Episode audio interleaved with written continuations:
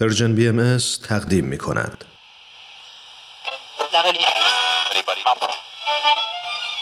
اینجا جا به جاست. صدای ما را از Persian BM میشنوید.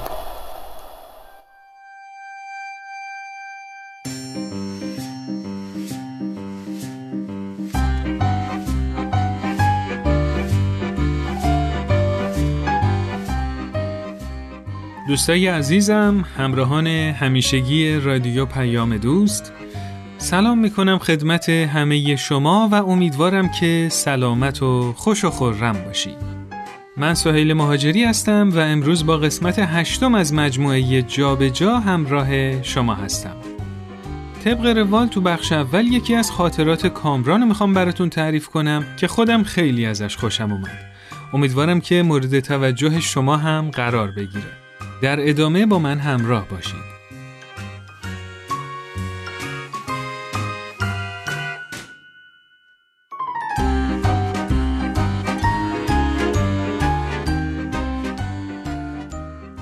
یادم خیلی وقت پیشا رفته بودیم لب دریا. خیلی کوچیک بودم. بابا ماتیش درست کرد و بسات ناهار رو راه انداخت. بابا بزرگم سر سفره گفت ای بچه دوغ یادمون رفت. بعدش من رفتم سمت دریا. با بزرگم گفت بچه ماست تو کجا می‌بری بابا؟ گفتم مگه شما دوغ نخواستی؟ بعد ماست رو ریختم تو آب دریا و شروع کردم به هم زدنش. مامانم گفت ایوا می‌بینی آقا جون باز این بچه داره ماستا و قیمه رو قاطی می‌کنه. نکن بچه جون. ای بچه جان با یه سطل ماست که بابا. دریا دوغ نمیشه که. بابام گفت آره بابا جان نمیشه ولی اگه بشه عجب دوغی میشه ها. من از دور می‌دیدم که بابا بزرگم با چشماش یه چیزی به بابام گفت که برای نخستین بار وارد اصطلاحات ادبی فارسی زبانان شد و اون چیزی نبود جز این که پسر جان شما ماستتو بخور.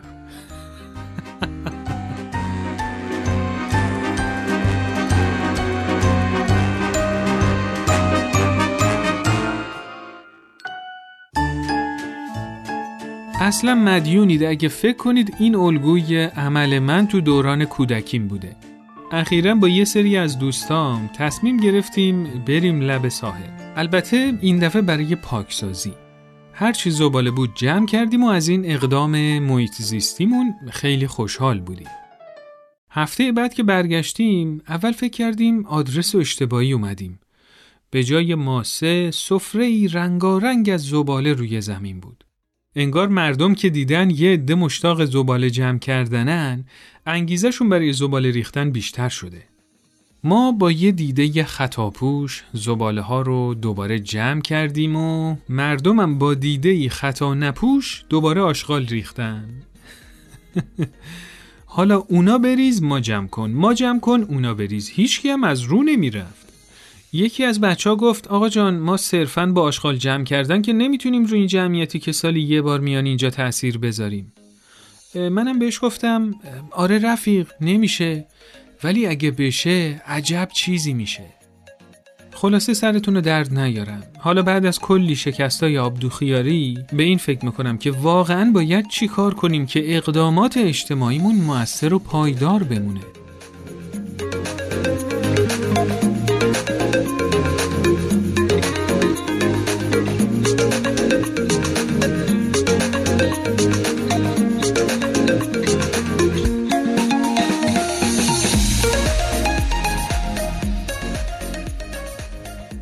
دینا جان سلام. خوبی؟ چه خبرها؟ سلام سوهر جان. خبر خاصی نیست. شهر در امن و امانه.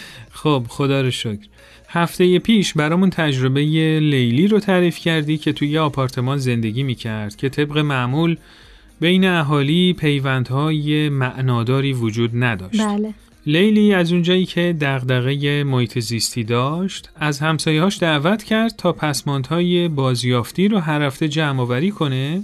درست. و این اقدامش با استقبال همسایه ها روبرو شد و در طی چند ماه مشارکت معناداری بین اهالی شکل گرفت. بله درسته. خب من خیلی مشتاقم که ادامه این تجربه رو برامون تعریف کنی. بله حتما سوهر جان ادامه تجربه لیلی به ما نشون میده که چطور یه جامعه می‌تونه مسئولیت رفاه و رشد کودکانش رو به عهده بگیره بله. جامعه که ابتدا به نظر می‌رسید نسبت به این رشد جمعیش بی تفاوته.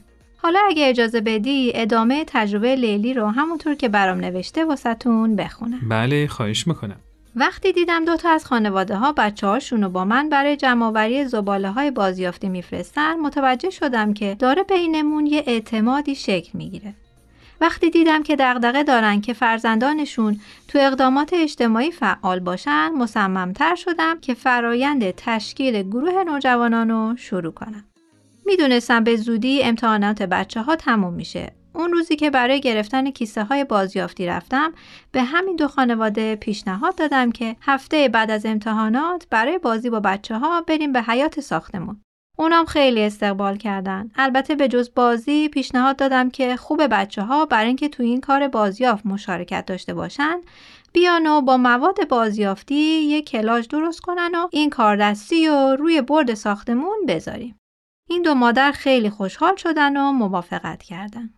هفته آینده روز بازیافت از اونجا که من اصلا تو کارهای تجسمی خلاقیت ندارم خیلی نگران بودم که باید این کار کلاژ رو چطوری انجام بدم. برای بازیافت رفتم و بچه ها رو دعوت کردم به حیات ولی دیدم هیچ کدوم از بچه ها اصلا یادشون نیست قرار بود کلاژ درست کنیم. برای همین پیشنهاد بازی دادم. پنج یا شیش طفل و نوجوان اومدن تو حیات و با هم بازی های حرکتی زیادی با توپ انجام دادیم. بعد دو نفر از مادرای خوشذوق و اهل معاشرت برای بچه ها coffee mix و بیسکویت آوردن و تو حیاط به ما اضافه شدن. یه آلاچیق خیلی کوچیک داریم که زیرش میز و صندلیه. اونجا نشستیم و خوراکی خوردیم. بعدش یکی از مادرها که خیلی فرد خلاقیه و دو تا کودک 11 و 5 ساله داره موضوع کلاژ رو یادآوری کرد که خیلی کار خوبیه و حتما انجام بدیم منم صادقانه بهش گفتم من خیلی تو این موضوع سررشته ندارم. میشه شما کمکم کنی؟ که خیلی راحت قبول کرد. و قرار شد هفته بعد بچه ها با وسایل ساخت کاردستی بیان تو حیات دینا جان چقدر خوب مکمل هم شدن و مشارکت شکل گرفت. بله. اصولا وقتی نقصامون رو می‌بینیم و میپذیریم فرصت ایجاد میشه برای مشارکت. درست. و چقدر فروتنی می‌تونه برای ایجاد یه همچین موقعیتی مؤثر باشه و به یادگیری کمک کنه؟ بله دقیقا. حالا در ادامه میگه بچه ها خیلی ارتباط خوبی با من برقرار کردن و منم واقعا عاشقانه دوستشون دارم. هفته بعد دوباره تو حیات جمع شدیم و بچه ها بیشتر وسایل نقاشی آورده بودن. سر کردیم روی یه مقوای بزرگ کار مشترکی انجام بدیم ولی به علت تفاوت سنی بچه ها و به علت اینکه مهارت کار گروهی رو تمرین نکرده بودن نتونستیم کار هدفمند و با موضوعی انجام بدیم و اینکه هممون روی مقوا نقاشی جداگانه کشیدیم ولی در طول کار سعی می کردیم به مفاهیم همکاری، گذشت و محبت توجه کنیم. بله اون مادری که قرار بود کمک کنه هم یک کمی دیرتر به ما اضافه شد. ولی حضورش خیلی تأثیر گذار بود و من نشونه های اشتیاق مشارکت زیادی از حرفاش دریافت می کردم. مثلا وقتی دخترش می‌خواست فقط اسم خودش رو مقوا بنویسه گفت این کار تکرویه و ما توی گروه کار می‌کنیم و خوبه که کار رو به عنوان کار گروه ارائه بدیم. و خودش رو مقوا نوشت کاری از بچه های ساختمان. روزهای یک شنبه به ما بپیوندید. و گفت کلی بچه تو ساختمون داریم. کاش همه بیان.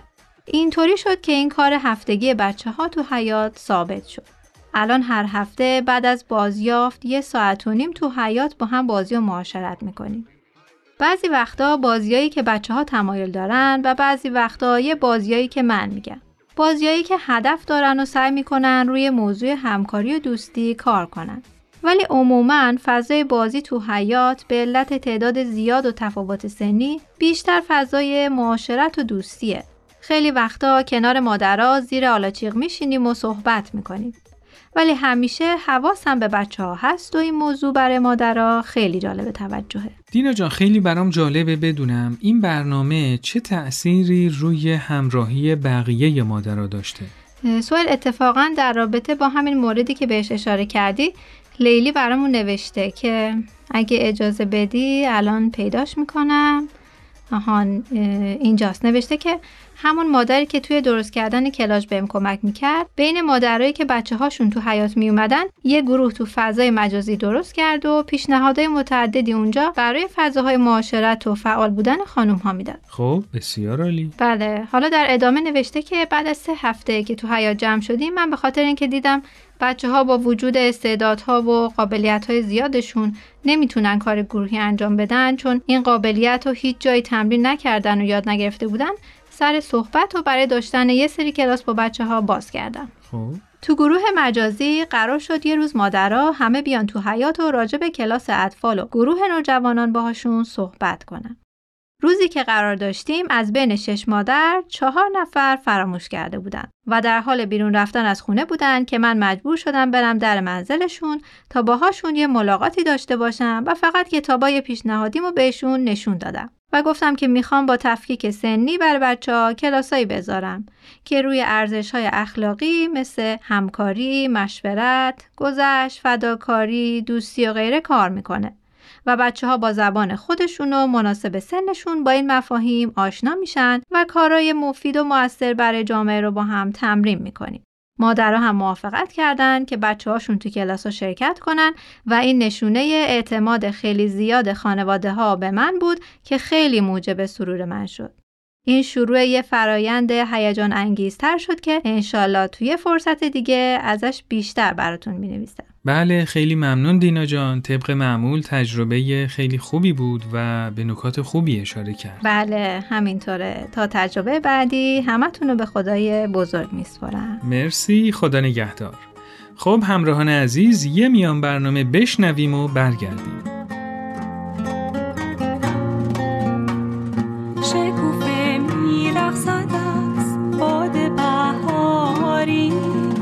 شده سر تا سر دشت سبز و گلناری شکوفه های بیقرار روز آفتابی. به سبا بوس دهن با لب سرخابی. ای شکوفه خنده تو جلوه ها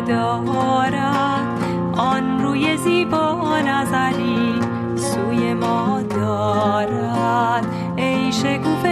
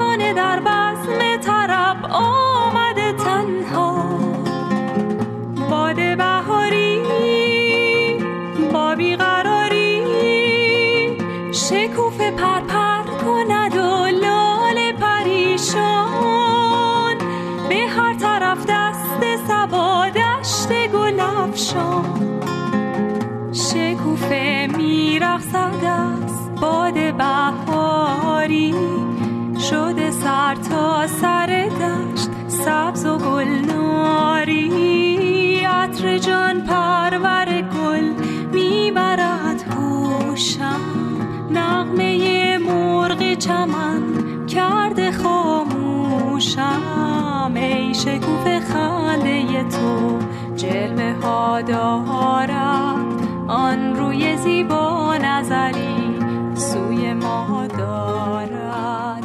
ای شکوف خنده تو. همراهان عزیز همچنان در حال شنیدن مجموعه جابجا جا از Persian BMS هستید.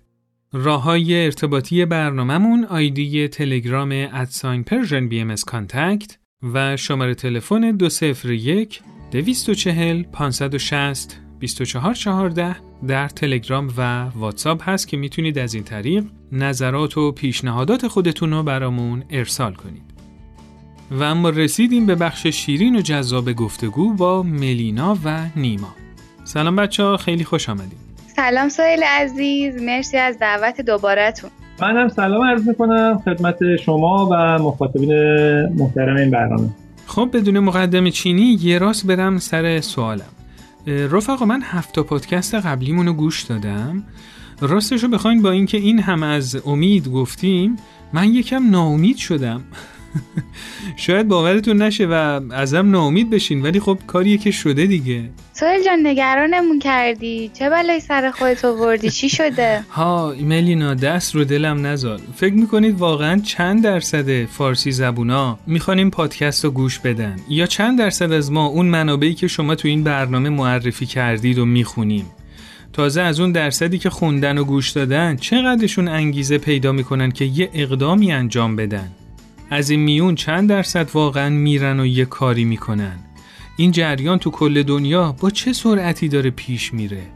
برایند این اقدامات پراکنده تو جهان چیه و آیا در نهایت ما شاهد تحول پایداری تو مشکلات و بحرانهای جهانی خواهیم بود؟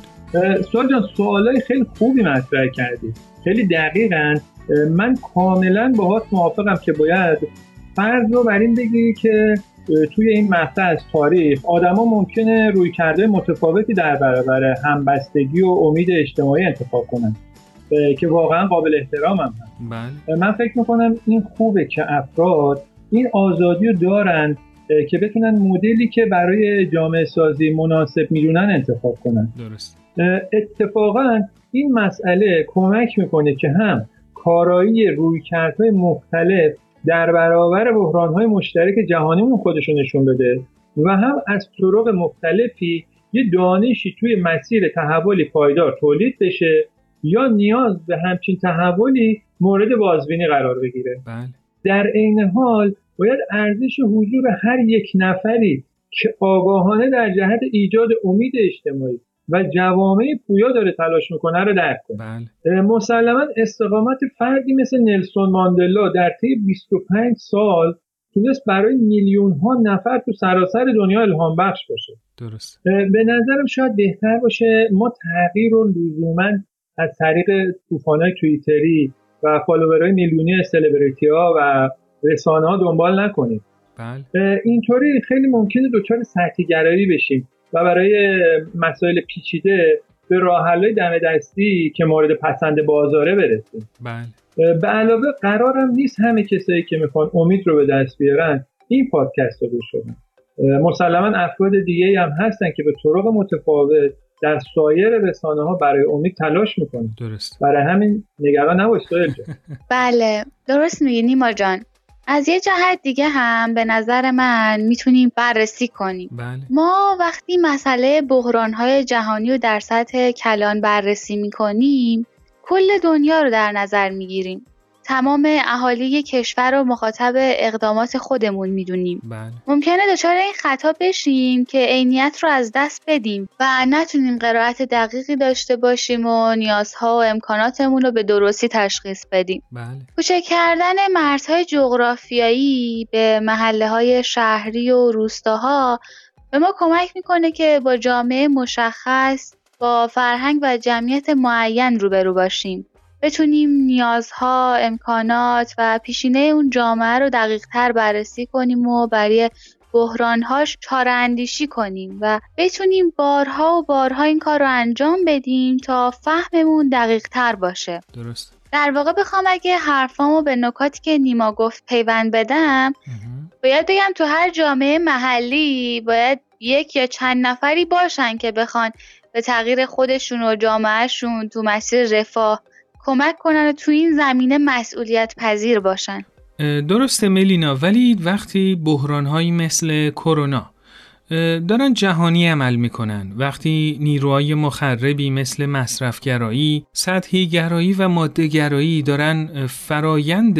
جهانی شدن رو پیش می‌برن فکر نمی کنید این خورده فرهنگایی که ما داریم می‌سازیم تا به مقاومت در برابر این نیروها رو ندارن؟ مخصوصا با توجه به سرمایه گذاری های هنگفتی که از طریق تبلیغات و پروپاگاندا برای همچین جریانایی میشه. سوال جان امروز هم مثل همیشه سوالای خیلی خوبی داری می‌پرسی.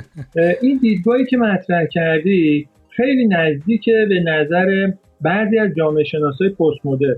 در مورد تاثیر جهانی شدن و از بین رفتن خورده فرهنگه بله. فکر کنم مثالی که از کرونا زدی خیلی می‌تونه بهمون کمک کنه. درست. یا کشورهایی که خودشون به تنهایی و بدون همکاری با سازمان بهداشت جهانی شروع به ساختن واکسن کردن رو در نظر بگیریم. نتایجی که از واکسن تولید شده توسط این کشور گرفته شده نشون میده که طی کردن مراحل ساخت واکسن بر اساس پروتکل سازمان بهداشت جهانی علاوه بر نتایج علمیش تا چه حد ایجاد اعتماد اجتماعی که یک سرمایه محسوب میشه می‌تونه موثر باشه. بله. یعنی در عین حال که تکثرگرایی تو تولید واکسن ها وجود داشت ما شاهد این بودیم که چطور معیارهای سازمان جهانی تونست جوامع رو برای قضاوت موثر بودن واکسن ها حمایت کنه. بله. نیما جمع مطالب جالبی اشاره کردیم.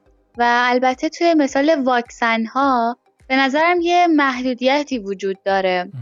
هر کشوری برای اینکه بازار فروش واکسن رو به دست بیاره چون به بقیه کشورها اعتماد نداشت و زیرساخت های مشارکت وجود نداشت با بقیه کشورها تو تولید واکسن رقابت می‌کرد. بله. به نظرم باید در ادامه دید که همچین روی کردی در برابر بحرانهای جهانی چقدر موثره. بله. بعضی این باور دارن که در برابر بحرانهای جهانی باید یه فرایند تولید دانش جهانی داشته باشیم که دانش بتونه تون بین کشورها و ملتها بچرخه و در عین حال هر جامعه دانشش رو به اون اضافه کنه. بله. روی کردی که توی تولید بعضی از نرم افزارهایی که اوپن سورس هستن یعنی هر کسی می‌تونه به کدهای برنامه نویسیش دسترسی داشته باشه و توسعهش بده نگاه کنیم درست مثلا سیستم عامل لینوکس یا نرم افزاری مثل سیگنال open source هستند در حالی که سیستم عامل ویندوز یا فیسبوک و یا واتساپ open source نیستن یه کمی مقایسه حوزه‌های مختلف دانش با همدیگه گیج کننده شد.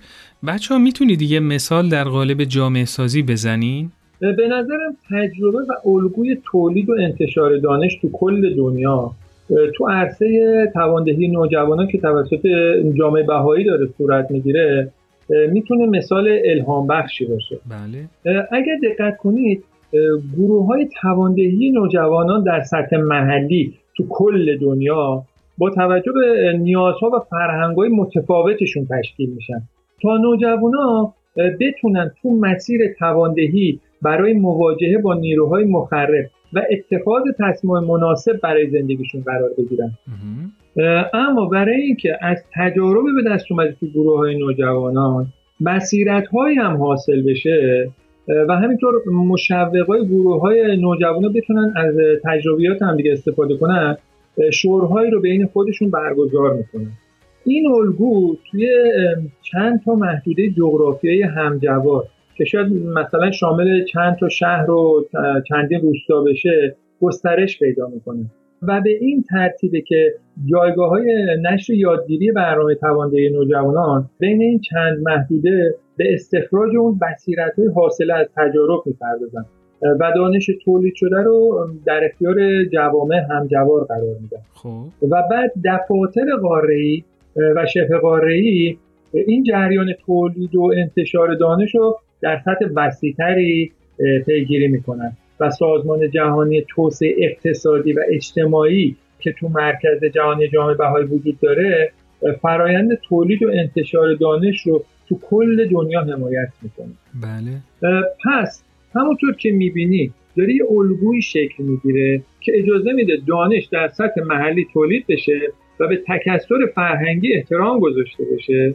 در عین حال الگوهای یادگیری یا تواندهی نوجوانان که تو جوامع مختلف مشابه بودن کشف بشه و یا راه های خلاقانه که جوامع مختلف طی کردن به بقیه جوامع پیشنهاد بشه تا اگه مناسب دیدن تو جامعه خودشون به کار ببرنش. بله. در واقع ما شاهد الگویی هستیم که دانش در سطح مردمی تولید میشه و به کمک ساختارهای در اختیار دیگران قرار می‌گیره. و از الگوهای بالا به پایین که اگه خاطرتون باشه تو برنامه قبل توضیحاتی در موردش دادیم دیگه استفاده نمیشه. درست. سوال جان امیدوارم مطالبی که گفتم و البته خب کمی هم طولانی شد بخشی از نگرانی تو کم کرده باشه و تونسته باشه یک وضوح نسبی رو ایجاد کنه. خب اجازه بده اون چیزی که از مطالب مطرح شده فهمیدم و تا اینجا بگم. خواهش می‌کنم بفهمید اول اینکه فکر می‌کنم برای ایجاد امید اجتماعی و جامعه پویا مرزهای جغرافیایی که می‌خوایم توش قرائت کنیم و در قدم اول به محله ها و دهکده ها محدود کنیم. بله. دومی که به نظرم کافیه توی هر کدوم از این محله ها یک یا چند نفر مسئولیت رفاه جامعهشون رو به عهده بگیرن و سعی کنن دانشی رو در این زمینه تولید کنن. و سوم اینکه ما به مؤسساتی در جوامع محلی ملی و بین المللی نیاز داریم که به جای کنترلگری جوامع بخوان تجارب تولید شده رو جمع آوری کنن بصیرت های این تجارب استخراج شده و دانش تولید شده به طرق مختلف در اختیار همه جوامع قرار بگیره تا بتونن به پویایی جامعهشون تحرک بیشتری ببخشن. بله. این برداشت من بود. سایل جا مرسی. جنبندی خیلی جالبی بود. خواهش می‌کنم. خیلی خوشحالم که به کمک شما با یکی دیگه از ترس ها مواجه شدم و البته ایده خوبی هم ازتون گرفتم. فقط یه سوال دیگه اینکه نیما جان شما صحبت از سازمان جهانی توسعه اقتصادی و اجتماعی کردی خیلی مشتاقم بدونم به غیر از گروه های نوجوانان آیا راه های کارآمد دیگه هم هست که به رفاه جوامع کمک کنه؟ سوال جان موضوع خیلی خوبیه. ولی اگر قول بدی تو برنامه بعد دعوتمون کنی در مورد نقش اقدام اجتماعی و گفتگوها در پویایی جوامع با هم بیشتر می‌تونیم صحبت کنیم. اختیار داری نیما جان؟ فکر می‌کنم دیگه کم کم شما باید منو برای برنامه بعدی دعوت کنی. والا من که اصلا حواسم به زمان نبود. حقیقتا این برنامه متعلق به خودتونه و درش به روی هممون همیشه بازه. قربان اصر جان. خیلی بزرگواری. ممنون از خواهش می‌کنم نیما جان. به پایان برنامه نزدیک شدیم و از شما خدافزی می‌کنم. مرسی سوهل جان. تا برنامه دیگه خدا نگهدارتون. منم مجدد تشکر می‌کنم از شما و همکارانتون. در رادیو پیام دوست که این فرصت رو در اختیار ما گذاشتین. تا بتونیم یه همچین گفتگوهایی داشته باشیم. تا برنامه دیگه خدا نگهدارتون موفق باشید خدا نگهدار. خب همراهان عزیز تو برنامه بعد همونطور که اشاره شد با موضوع گفتگو و اقدام اجتماعی تو محله ها با شما خواهیم بود. من یه بار دیگه راه های ارتباطی برنامه رو خدمتتون میگم. شماره تلفن 201 240 560 2414 در تلگرام و واتساپ. و همینطور آیدی at sign Persian BMS contact در تلگرام مسیری هست که می‌تونید باهامون در تماس باشید و نظرات خودتون رو برامون ارسال کنید. ضمنا از طریق وبسایت، صفحه فیسبوک و اینستاگرام هم می‌تونید با همون در تماس باشید و اینکه یادتون باشه که نظرات شما تو پیشرفت برنامه ها خیلی بهمون به کمک می‌کنه. زندگی زندگی کن فقط تو همین لحظه. استرس رو بریز دور و بگو ناامیدی دروغ محضه. همیشه نرسیدن خودش انگیزه‌س واسه رسیدن. نگاه کن روزای خوب دارن به سمت تو دست تکون میدن.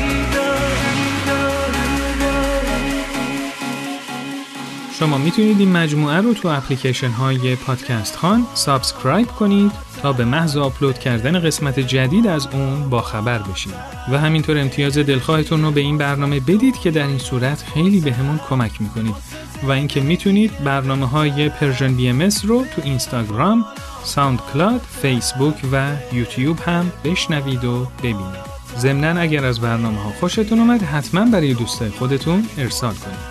روز و روزگارتون خوش و خرم خدا نگهدار.